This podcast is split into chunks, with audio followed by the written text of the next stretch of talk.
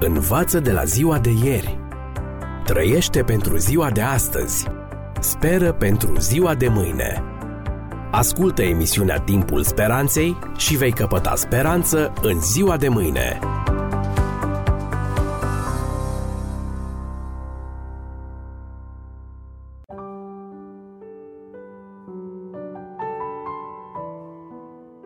Stimați prieteni, vă salut la o nouă ediție a ghidului radiofonic pentru supraviețuire în secolul 21 cu genericul Începe să trăiești.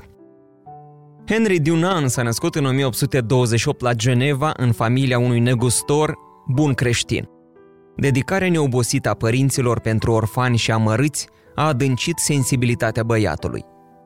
La 18 ani, Dunan a devenit și el membru al societății caritabile – Hrănindu-se cu efervescența religioasă anilor 1840, Diunan și câțiva prieteni au înființat societatea de marți, un cerc de tineret care se strângea pentru studiul Bibliei și binefaceri la azil, orfelinat, pușcărie. Dar preocupările caritabile i-au furat timpul pentru școală, drept pentru care Diunan a fost exmatriculat. Așa a ajuns negustor și bancher, cu un rar spirit întreprinzător a înființat mai multe companii. Pentru a-și clarifica niște situații juridice, Diunan a trebuit să meargă în audiență la împăratul Napoleon al III-lea. La data aceea, Franța era în plin război cu Austria, iar împăratul era pe front, la Solferino. Providența a făcut să ajungă acolo exact pe 24 iunie 1859, ziua măcelului. Pe câmpul de luptă zăceau 38.000 de morți și răniți. Atmosfera de iad l-a șocat pe Diunan. În câteva ore a luat inițiativa și a organizat populația civilă din oraș. Pentru că n-aveau nimic, Diunan a cumpărat tot, de la consumabile sanitare până la corturi spital. Zi și noapte îi îndemna pe cetățeni să-i trateze pe răniți fără deosebire. Tuti fratelli. Ajuns acasă, Diunan a dat glas poverii sufletești în cartea Amintire de la Solferino, pe care a distribuit-o personalităților Europei. Cartea a căzut și în mâna unui jurist de la Societatea Caritabilă din Geneva, care a prins ideea și l-a ajutat să înființeze societatea visată. Astfel, la 17 februarie 1863, s-a născut Comitetul Internațional al Crucii Roșii, care chiar în același an avea să coopteze 12 state membre. Implicarea sa totală în cauza umanitară i-a atras falimentul. Cu datorii la bănci, Diunan a fost condamnat de tribunalul din Geneva pentru afaceri oneroase. Denigrat înaintea societății și chiar exclus din Comitetul Crucii Roșii, Diunan părăsește Geneva pentru totdeauna. Va rămâne veșnic călător, urmărit de creditori și susținut doar de câțiva prieteni. În cele din urmă se va refugia într-un azil. Stimați prieteni, rare ori răzbună providența atât de prompt nedreptățile – prietenii săi au continuat să-i popularizeze ideile și numele. Treptat, cu trecerea anilor, Dunan a recăpătat respectul lumii. În 1901, un comitet norvegian proaspăt înființat a ajuns să ia în discuție personalitatea care a contribuit cel mai mult la cauza păcii. Printre cei nominalizați la acel premiu obscur figura și numele lui. După multe tatonări, majoritatea l-a votat pe bătrânul de 73 de ani. Henry Dunan a devenit astfel deținătorul primului premiu Nobel pentru pace din istorie. Cu acea ocazie i s-a spus, citez, Nu este un alt om care să merite mai mult această onoare, întrucât dumneavoastră ați fost acela care, cu 40 de ani în urmă, ați pus temelia celei mai mărețe opere umanitare a secolului al XIX-lea. Am încheiat citatul. Dunan n-a folosit niciun cent din cei 104.000 franci elvețieni. I-a destinat carității, iar el a rămas mai departe la azil. A murit cu întrebarea, încotro se îndreaptă omenirea. Dragi prieteni, din punctul de vedere al lumii materialiste și competitive, viața lui Dunan a fost un eșec. Din punctul de vedere al lui Dumnezeu, a fost un triumf. O dovedește și schimbarea pe care a adus-o în lume.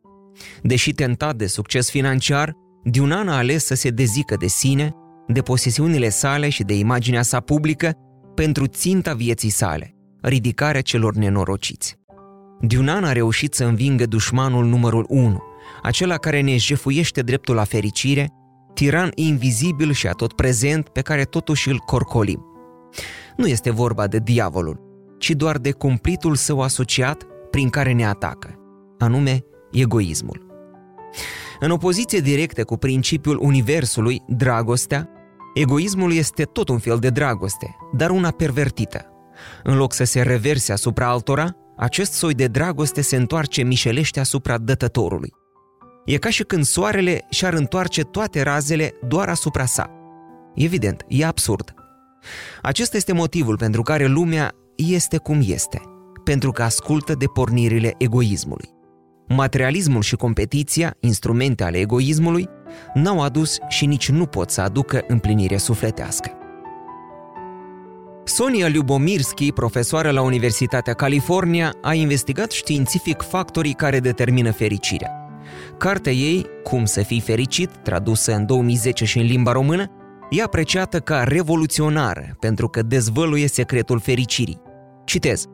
Factorul cel mai important, după moștenirea genetică, îl constituie faptele pe care noi le facem în mod intenționat pentru binele altora. Am încheiat citatul. Lubomirski a mai arătat că fericirea depinde foarte puțin, cel mult 10%, de confort, bogăție sau renumele personal. Ea a făcut un test pe un lot de studenți. Le-a cerut ca, timp de șase săptămâni, să facă în fiecare zi câte cinci fapte de bunătate. La sfârșit, participanții la test au raportat un entuziasm și un nivel de fericire semnificativ mai înalte decât ale colegilor care n-au fost incluși în lot. Este interesant că omenirea redescoperă paradoxul din cuvintele rostite de Isus cu 2000 de ani și ceva în urmă. Cine va voi să-și scape viața, adică egoistul, o va pierde. Și oricine își va pierde viața pentru Isus, adică altruistul, o va câștiga. Matei 16 cu 25. Roy Rustum, cercetător la Universitatea de Stat Pennsylvania, a găsit că cel mai clar văzător sociolog din toate timpurile este Isus. Proclamând dragostea neegoistă drept lege fundamentală a societății, Isus a proiectat unicul model social capabil să funcționeze perfect și să se autosusțină perpetu în care membrii societății sunt fericiți. Isus a numit acest model anti-egoist împărăția cerurilor nu pentru că este undeva sus, ci pentru că așa funcționează cerul. În rugăciunea Tatăl nostru, El ne-a învățat să spunem, precum în cer, așa și pe pământ. În cer este numai fericire, pentru că toți acționează nu după tiparul egoism, ci după rețeta iubiți-vă unii pe alții. Stimați prieteni, testul ultim care îi va despărți într-o zi pe cei buni de cei răi îl constituie nu doctrina, oricât ar fi ea de importantă, ci iubirea de aproapele. Învață de la ziua de ieri. Trăiește pentru ziua de astăzi. Speră pentru ziua de mâine. Ascultă emisiunea Timpul Speranței și vei căpăta speranță în ziua de mâine.